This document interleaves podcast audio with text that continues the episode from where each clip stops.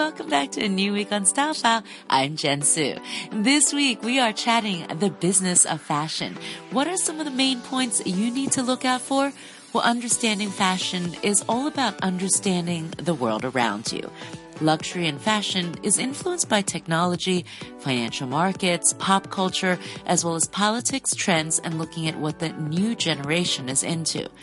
These days, breaking into the fashion industry is not just a one-stop shop or predictable formula. Stephanie Phair, president of the Outnet.com, which is part of the very successful Net-a-Porter group, talks all about the ever-evolving business of fashion.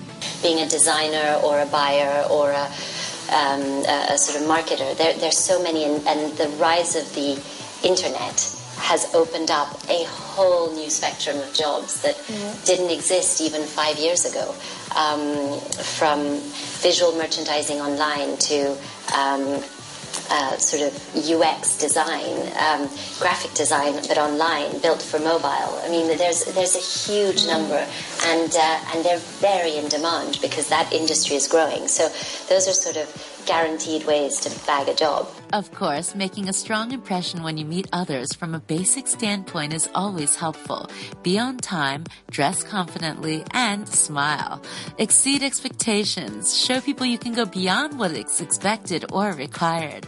Listen to others and what their needs are. Fashion is all about brainstorming as a team, so if you don't get along with the others, you can forget a career in fashion. Renowned designer Anya Hindmarch shares her thoughts as well it's, it's really important, actually.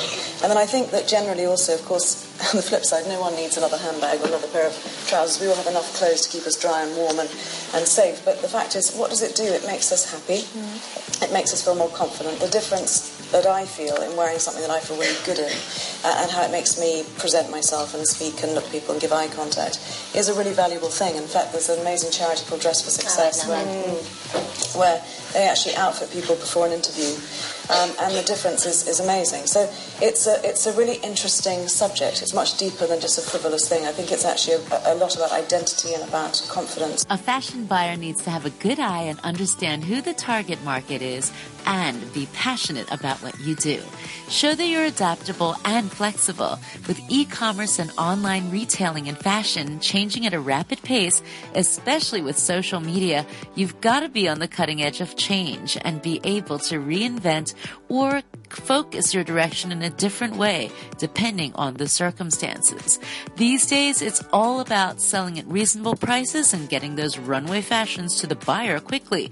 The faster you can get those designs into someone's hands, the better. No more six month turnarounds. The faster, the better. And that's a look at the business of fashion. For Style File,